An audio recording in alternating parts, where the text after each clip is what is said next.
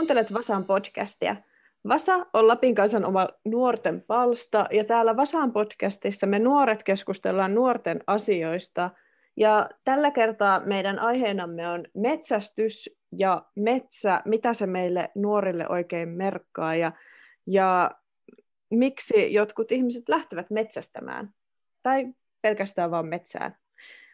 Minä olen Mari Molkoselkä, Lapin kansan Vasan tuottaja, ja mun kanssa täällä etäyhteyksillä mukana ovat Aurora Kuusisto, Vasan tekijä. Jenna Vitikka. Moikka Aurora ja Jenna. Ja tosiaan Jenna, sinä olet meidän vieraanamme tänään. Terve. Terve.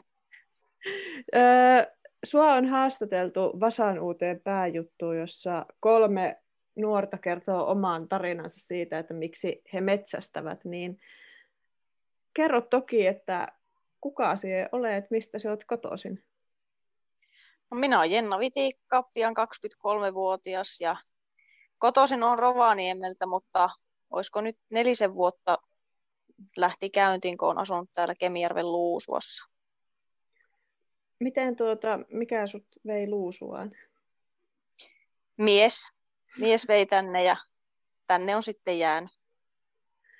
Mm, no miten alun perin sulla lähti toi mettästysharrastus? Onko, oliko se niinku ihan vasta aloittanut vai lapsena jo? No kyllä se varmaan lähtee just sieltä lapsuudesta, milloin olen niin ukin kanssa paljon liikkunut mettässä ja sitten justiin autossa enimmäkseen on kuljellut mukana, että ukki on sitten käynyt tai kävellyt koirahaukulle ja käynyt sen hirveän sitten ampumassa ja sitten se on aina hakenut minut mukaan, että kyllä se varmaan sieltä sitten johtaa tämä homma. Että 2018 sitten hommasin itselle metästyskortin ja kävin ampumakokeen ja sitten siitä lähin on itse kulkenut tuolla mettässä oman koiran kanssa. Minkälainen koira sulla on? Mulla on Jämtlannin pystykorva, karhupetäjä Janta. Sitten on Jantan pari pentua vielä tuossa. Ne on nyt 11 kuukautta kohta. Mm, no, mitä kaikkea siihen mettästät? No pääosin minun metästys painottuu hirviin. Kun mulla on tosiaan näitä hirvikoiria, minä kasvatan niitä, niin kyllä se hirven pyynti on niin eniten minun homma. Ja kanalinnun pyyntikin on tässä nyt kyllä herättänyt kiinnostusta kovastikin, kun mulla on tässä vielä pari porokoiraa, joiden kanssa sitten liikun paljon myös syksyllä mettässä ja muutenkin kesällä, että nämä tahtoo sitten aina syksyllä mukavasti pöläytellä niitä kanalintuja sieltä maasta lentoon, niin on sitten ajatellut sitä hommaa kokeilla näiden kanssa. Mm. No, mitkä on ne sun, sun syyt, että miksi se mettästät? No, minun syyt taitaa lähinnä olla koirat, miksi minä mettästän. Että minä olen monelle sanonut, että minä en varmaan tätä hommaa tekisi, jos tätä ei saisi tehdä koirien kanssa. Että koirat on kuitenkin ollut minun elämässä ihan siitä asti, kun olen syntynyt. Että ne on todella lähellä sydäntä, että elämäntapa ja sitten niiden kautta tähän hommaan on lähetty. Mm. Niin, tai tie, tiedän minkälaista on. Mulla on itsellä kans, tai olen kasvanut hirvikoirien kanssa.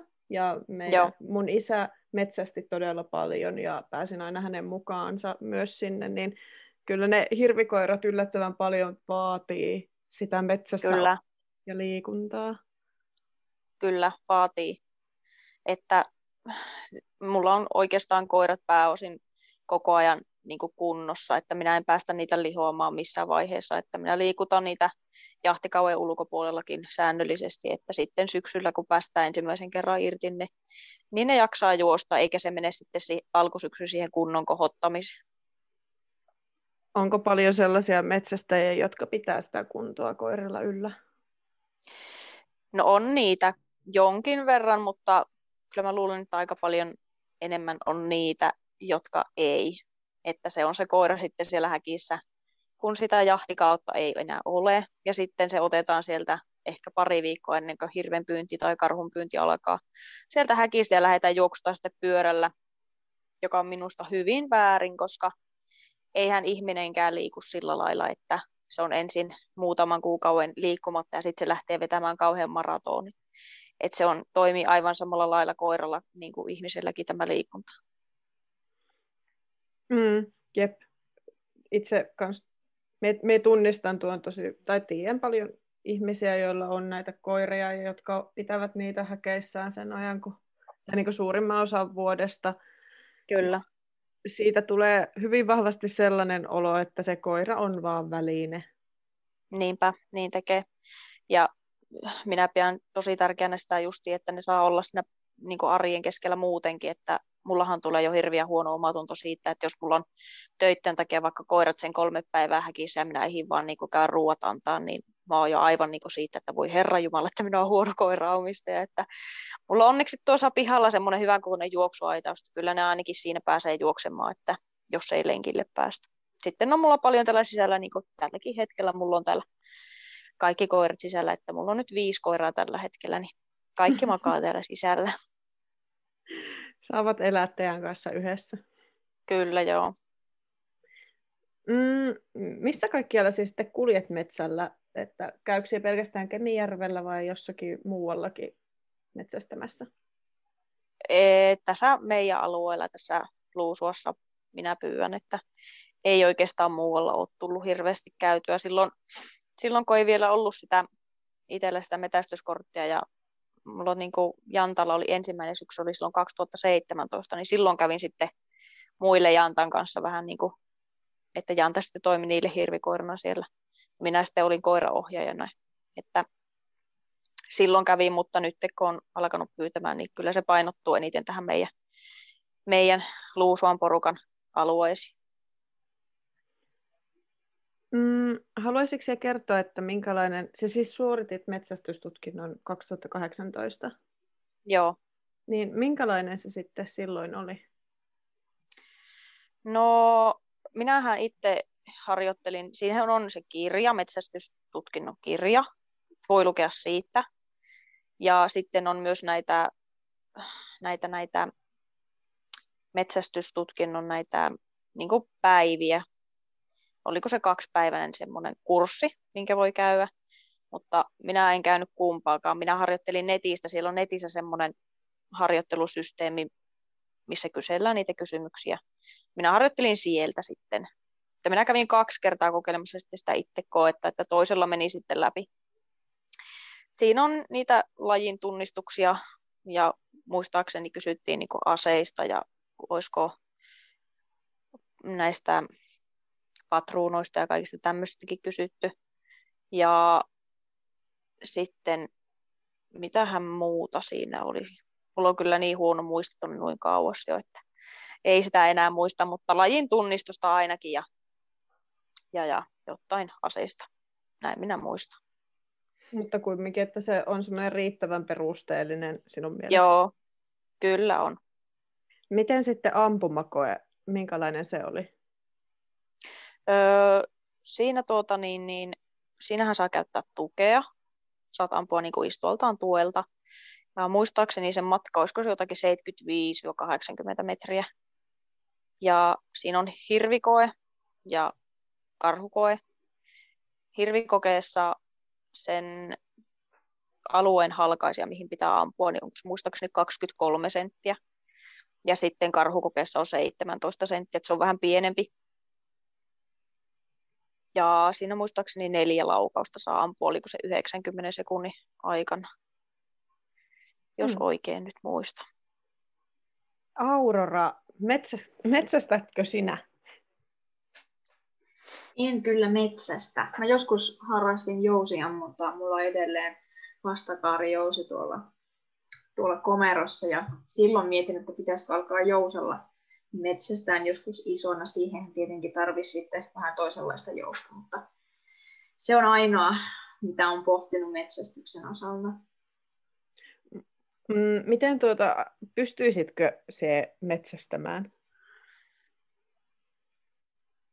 Mä oon niin, niin eläinrakas ihminen, että en tavallaan se, se olisi tosi siistiä jotenkin se metsästäminen, kun mullakin perhepiirissä sitä monet harrastaa. Ja se kuulostaa musta tosi niin kuin kivalta. Mutta tota, varmaan siinä hetkellä, kun pitäisi tehdä se päätös, että vetääkö liipasimesta ja, ja tappaa jonkun elävän olennon, niin mä en ehkä pystyisi siihen kuitenkaan. Mulla on vähän samankaltainen kokemus, tai että on kuitenkin kulkenut hirvimettällä ja sitten nähnyt sitä touhua ja elänyt sen keskellä, ja ajattelen siis vahvasti sillä lailla, että se on kyllä varmasti eettisintä lihaa, mitä pystyy niinkö mistään saamaan, ja varmasti myös puhtaampaa kuin harva kaupasta ostettava liha myös. Ja en oikeastaan siis syö mitään muuta punaista lihaa kuin hirvelihaa tai sitten kyllä myös poroa.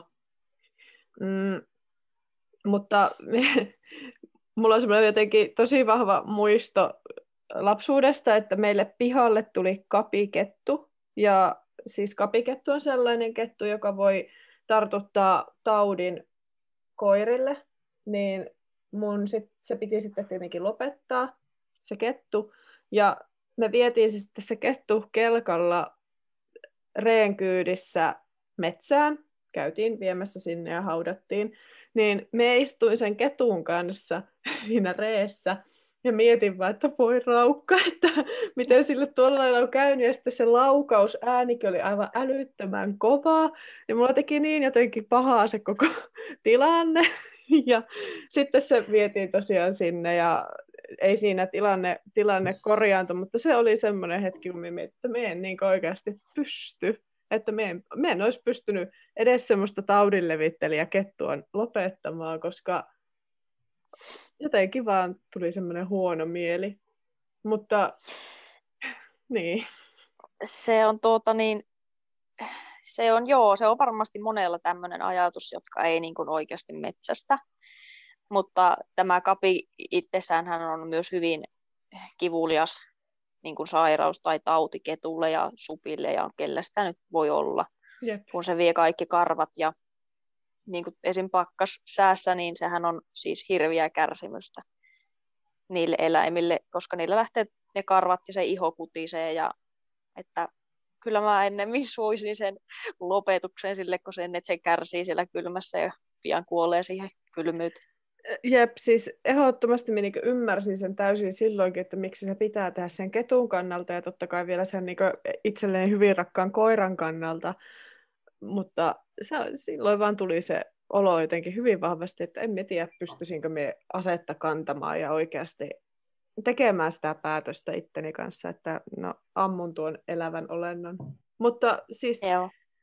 Ei, sitten toisaalta ei, ei mikään mua ole estänyt kalastamasta. Että emme sitten niin. tiedä, että mikä siinä on sitten se este. Niin, niinpä, kyllä. Se on jännä homma. Niin, niin tästä hirvenpyynnistä vielä ja siitä eläimen niin kuin, ampumisesta, niin silloin kun minä ammuin sen ensimmäisen hirven, niin, niin minä ajattelin, että se olisi niin kuin, tuonut jonkunlaisen semmoisen erilaisen fiiliksen siitä, kun se eläin sai niin kuin, ammuttua sen ensimmäisen. Ja mutta se ei sitten loppupeleissä kyllä herättänyt oikeastaan niin kuin minkäänlaisia tunteita sillä lailla, että minä vaan niin kuin katoin sitä eläintä ja olin sille, että no joo, no että se nyt makaa sitten tuossa. Ja mitä sitten on enempi näitä hirviä ampunut, niin, niin, niin siis sen niin kuin eläimen kaikki, niin kuin, kaikki olemus ja kaikki katoaa siinä vaiheessa, kun sen makaa kuolleena siinä maassa. Että sitä ei osaakaan enää ajatella, että se oli vasta elossa. Että se muuttuu se eläin niin valtavasti, että se on niin jotenkin jännä tunne, kun sen mm. hirven ampuu, että tulee vaan jotenkin semmoinen olo, että no en minä ole tuota elossa nähnytkään. Että se on, se on jännä. On, on, on. Siis itsekin olen nähnyt siis hirveän ruhoja ja koska on kasvanut maatilalla, niin on nähnyt, nähnyt myös paljon kuolleita lehmiä. Sen takia, Joo. että joskus kun on maatila, niin ne eläimet myös joskus vaikka kuolee vanhuuteen tai odottamattomaan sairauteen tai kohtaukseen, mihin ikinä. Niin ei, sitä, ei sitä ole osannut ajatella sen enempää, kuin sen on nähnyt. Että on vaan, että okei, okay. no niin. näin tämä vissiin kuulukin mennä. Niinpä. Mm, mitä sinä ajattelet sitten, tai molemmat kumpikin, että mitä te ajattelette metsästetystä lihasta verrattuna sitten tällaiseen kaupan lihaan? No, minähän olen todella semmoinen skeptinen justin näiden kaupan lihojen kanssa. Justiin näitä kaikkia uutisia, mitä on ollut niin näistä lihoista, jauhelijoista ja kaikista, niin mulla niin kuvottaa yli kaiken.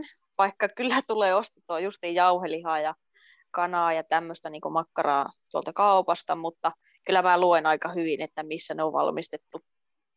Että ne olisi Suomessa tehtyä ja olisi sitä suomalaista lihaa.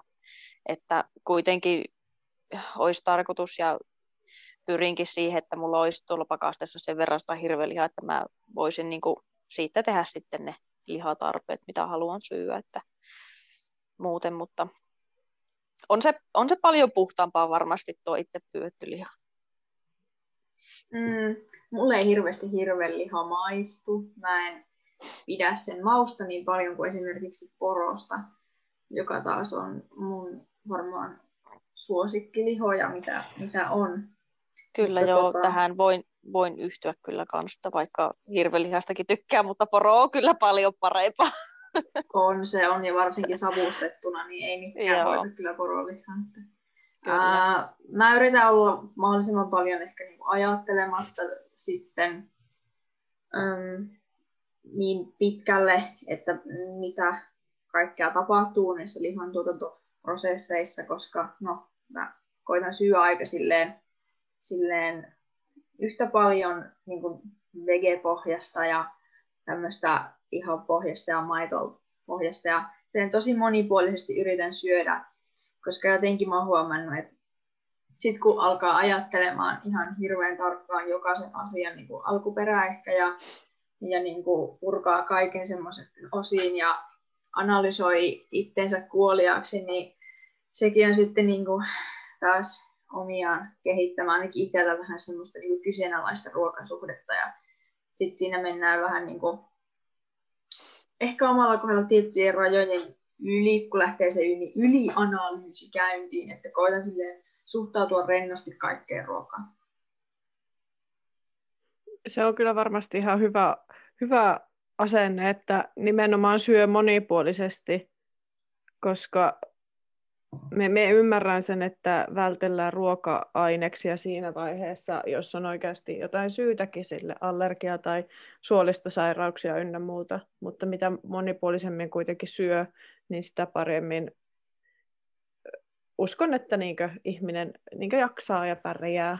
Että jos se ruokavalio yksipuolistuu hyvin vahvasti, niin se ei ole kyllä varmasti, en, en usko, että se hirveän hyvä etu on kuitenkaan. Ja loppujen lopuksi ihminen varmasti tunnistaa ne ruokalajit, jotka sopii itselleen. Kyllä, Juuri joo. näin.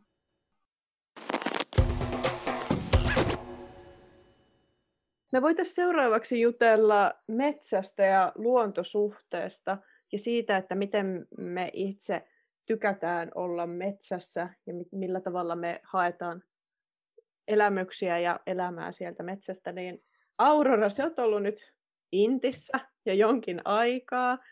Kohta sulla ilmeisesti loppuu, mutta oletko se nukkunut siellä metikössä paljonkin? No, no, en kovin paljon, mutta olen. Tiedän, mitä se on. Ja, ähm, olin viikon metsässä Intistäni huiman viikon. Tiedän, olen hyvin etuoikeutettu, kun ei ole tarvinnut sitä telttapatiaa kuluttaa ihan kuitenkaan kuukausitolkulla. Um, se oli mielenkiintoinen kokemus. Ensimmäisenä yönä mä en nukkunut ollenkaan, koska no mä en ennen Intiä oikeastaan ole teltassa hirveästi nukkunut, ehkä joskus pienenä. Ja en tosiaan saanut sitten unta ollenkaan ja seuraava päivä olikin sitten aika rapsakka, kun tota, oli tietenkin kaikenlaista hommaa ja ja, ja ilman yöunia siihen päivään, niin se oli mielenkiintoinen kokemus. Kaikki ne tuota niin, niin kommervenkkeineen. Mm, no herättikö se kokemus sussa jonkinlaista retkeilijää? No, ehkä mä nyt voisin lähteä niin kuin ihan vapaaehtoisestikin niin kuin yöpymään metsään. Että tota, oli, se, oli siinä oma semmoinen, tietenkin aikakultaa muistot, mutta oli siinä oma tietenkin semmoinen fiilis, kun sieltä teltasta kömpi ulos silloin kuuelta aamulla ja oli vähän viileä vielä, mutta tosiaan aika kuitenkin semmoista valosaa ja raikasta. Se oli, se oli ihana tulla sieltä silloin pois silloin aamulla. Ja, ja, ja joo, voisin mä lähteä vielä tota, semmoisessa niin kuin kuvittelumielessä enemmänkin metsään. Miten Jenna, yövytkö sinä paljon metsässä? En ole kyllä aikuisiellä yöpynyt kertaakaan. Mitä nyt on ehkä sinne puoleen yöhön saattanut koiraa mettästä yrittää saada, mutta en ole yöpynyt varsinaisesti. Mm. Kyllä kotisänky on paras. se, se on kyllä ihan totta. Me... Toki, toki mä voisin kokeilla ja haluaisinkin kokeilla sitä, että lähtisin tuonne johonkin tunturiin, mutta ei ole oikeastaan ollut semmoista. Mullakin on tässä näitä eläimiä niin mahdoton, että ei sillä oikein vapaa-aikanakaan tule lähettyä, kun täällä kotonakin on niin paljon tätä hommaa. Mä olen jotenkin miettinyt tätä asiaa, tai tuntuuko, tai elän sellaisessa yhteisössä, jossa kuljetaan tosi paljon retkellä, ja itse olen täällä niin Lapista kotosi ja asunut aina täällä, tai silleen suurimman osa elämästäni täällä, niin loppujen lopuksi ne mun metsässä yöpymiskokemukset on tosi vähäisiä, koska ei sinne ole ollut tarvetta mennä yöksi. Metsä on ollut siinä takapihalla koko ajan, niin ei sitten ole vaan, että no mitä, että mä oon ollut siellä jo päivän, niin miksi me siellä yötäkin vielä olisin, kun koti on tuossa vieressä. Tai, tai joku hirvikämppä meilläkin on kuitenkin hirviseuralla on ollut aina hirvikämppä ja sitten sukulaisillakin on ollut niitä kämppiä, niin sitten me ollaan oltu jossain mökissä. Mutta kyllä me niinkö, se tunne on ihan mahtava, just se aamutunne, se, kun herää sieltä teltasta ja kömpii sieltä ulos ja on semmoinen raikas olo ja semmoinen jotenkin rentoutunut olo, niin se on aivan mahtava tunne. Mutta siis mun yksi, mä olin ehkä just täyttänyt 18 tai sitten mä olin 17. Mä veikkaan, että mä oon ollut 18 kumminkin tai aikuinen tai täysi-ikäinen, niin mulla oli joku ihme vallankumouksellinen ajatus, että minähän en kotona vietä juhannusta ja oli niin tosi tylsää. Kaikilla kavereilla oli kaikkea jotain muuta ja minä en niihin rientoihin lähtenyt. Niin sitten me vaan otin repuun meidän ikivanhan sellaisen pappapyörän ja otin sinne semmoisen laavun mukaan, pystytettävän laavun, niin se on niin puolikas teltta, että se ei ole edes niin umpinainen. Ja sitten mä vaan pyöräilin 20 kilometrin päähän järvelle, sato vettä, oli ihan hirveä keli, koska no juhannuksena aika usein aivan kauhea keli. Sitten mä menin sinne ja nukuin siinä laavussa. Heräsin aamulla jo viideltä, oli edelleen ihan kauhea keli, sato vettä, en saanut tulia sytytettyä. Ja sitten mä vaan pyöräilin kotiin ja oli, että no niin, tässä sitä oltiin. Mutta se oli jollain, ja siis me muistaa edelleenkin sen retken, ja sehän oli ihan paras retki kuitenkin loppujen lopuksi, ja siinä oli semmoinen olo, että no hemmetti, että minähän nyt olen touhunnut kerrassaan paljon, ja oli mukava mennä sitten kotiin nukkumaan omaan sänkyyn ja lämpimään. Kuulostaa kyllä hyvältä, voisin itsekin joskus te- tehdä jotain tollasta. Mm. Ja olen ajatellut, että jos vaan pystyn, niin ensi kesänä ja syksynä varmasti pyrin olemaan tunturissa ja retkellä mahdollisimman paljon, kunhan vaan niin ehtii. Kyllä se on varmasti ihan koke- kokemisen arvoinen homma. Jep. M- miten te kuvailisitte omaa luontosuhdetta? Että onko se, kuinka läheinen se on? No kyllä se on se, se on kyllä läheinen, että en minä, en minä osaisi asua edes kaupungissa koska tämä on vain parasta tämä, että tässä talon ympärilläkin on vain mettää, eikä sillä kuitenkaan naapurit ole häiriöksi. Ja mulla on hirvittävän hyvät niin kuin, paikat ja lenkkipolut ja kaikki, mikä menee niin mettään. Että kyllä se on niin kuin iso osa minun elämää. Joo, sama itsellä, että aina siellä on tullut oltua, metsän ympäröimänä on tullut kasvettua, niin jotenkin nyt kun on viettänyt, tota, mä oon siis varusmiespalveluksessa Helsingissä ja siellä kaupungissa viettänyt niin kuin puoli vuotta, niin on se, on se kyllä niin kuin ihan järkyttävä se kaipuu takaisin tänne, missä joka puolella on sitä puuta ja pensasta ja sammalta ja tunturia ja ties mitä. Että se tavallaan rauhan tunne, mikä metsästä tulee, niin on niin korvaamaton, että, että kyllä se on tosi iso osa jotenkin omaa, en tiedä voiko sanoa identiteettiä, mutta ehkä semmoista, niin kuin, että se on pakko olla siinä ympäristössä, että voi voida hyvin. Kyllä. Mm. Me samaistun tosi paljon molempiin teihin, että se on vaan, tuntuu, että se oma oleminen vain kuuluu sinne. Se, semmoinen pohjavire, mikä itsessä on, niin se vaan rauhoittuu siellä metsän lähellä. Ja niin kuin, musta tuntuu, että niin on pitkään sen takia, että on viettänyt välivuosia ja opiskellut kaupungissa ja ollut vähän silleen menossa tässä nuoruusvuosina, niin, niin koko ajan mulla vaan vahvistuu edelleen semmoinen olotila, että me haluaisin vielä vaan lähemmäs ja vielä vaan pohjoisemmas ja vielä enemmän vaan niitä tuntureita mun ympärille, että emme niin täällä Rovaniemelläkään rauhoitu, että joku vaan edelleen kutsuu minua lähemmäs. Ja niin. Joo, kyllä mä tiedän tuon tunteen Rovaniemelle, tai Rovaniemellä on ihan mukava asua, mutta kuitenkin täällä Kemijärvellä tämä on kuitenkin niin pieni paikka. Vaikka mullakin on niin Kemijärven tuohon kaupunkiin, niin mulla on niin 32 kilometriä, että minä nyt ihan sillä kuitenkaan asu tuolla kaupungin keskellä. Mutta kyllä mä Kemijärvestä kuitenkin sillä lailla enemmän tykkään, kun se on pieni paikka. Rovaniemellä mulla asuu kyllä niin kuin perhe ja kaikki nämä, että siellä tulee kyllä käytyä useasti, mutta kyllä mä tunnen enemmän niin kuin tämän kodikseni. Mm.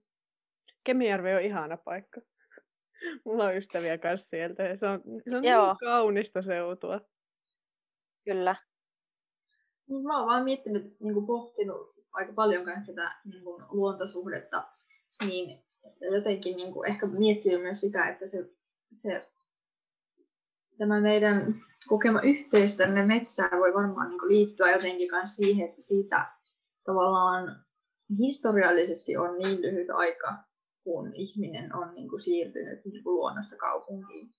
Että jotenkin se on varmasti vielä jotenkin meidän niin kuin kehityksessäkin, että, että se on meille niin tärkeä paikka. Ja mitä nyt näitä tutkimuksia on tehty, että, että kun oleskelee jonkun parikymmentä minsaa metsässä, niin stressitasot laskee ja niin kuin, että ylipäätään vihreä väri on ihmiselle sellainen rauhoittava, että ei se nyt voi olla vaan silleen niin kuin sattumaakaan. Kyllä. Jep. Jotenkin semmoinen juurtuminen on aika hankalaa niin kaupungissa ylipäätään, koska no, useimmiten asuu paikassa, jota ei ole vaikka itse rakentanut. Se ympäristö ei ole ehkä, siellä on muiden rakentamia asioita paljon, ja sitten on aina sitä niin hälinää. Ja tässä yhtenä päivänä näkyy siis revontulet tässä niin Rovaniemellä ihan kaupungilla, ja sitten me vaan taivasteltiin tuolla ulkona, että oltiin, että hitsit, että kun ei noita niin kunnolla näe ja täällä koko ajan kuuluu joku auton äänet ja voi että, on tämä kaupungissa asuminenkin tämmöistä. ja sitten me mietimme, että mm. niin no, silloin kun asuin Oulussa, niin me näin ehkä kaksi tähteä taivaalla. niin, yep. täällä sen on jonkinlainen tähti taivas. Jep, mutta nyt puhutaan myös paljon niin kuin sellaisesta, että, että niin kuin kaupunkikin pitäisi ajatella luontona, koska ihminenhän sen on rakentanut ja Ja tavallaan se on se, missä me nykyään eletään.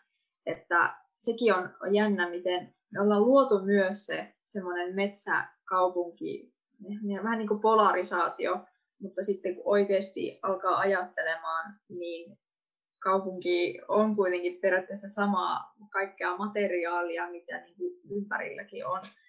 Eli nämä on tämmöisiä monipikkuisia juttuja, mitä on käynyt läpi. Se on kyllä totta. Niin. Ja, mutta sitten toisaalta se, että minkälaisessa metsässä rauhoittuu, niin minä niin sellaisessa nuoressa vasta, vasta niin tosi nuoressa metsässä, joka on vaikka kasvanut jonkun avohakkuun jälkeen, sillä lailla rauhoitu verrattuna sitten semmoiseen vanhaan, melkein ikiaikaiseen metsään. Ja sitten kaupungissa me on vaan aivan siis levoton. Mutta niin. Niin kyllä, tunnistan. Että, mm.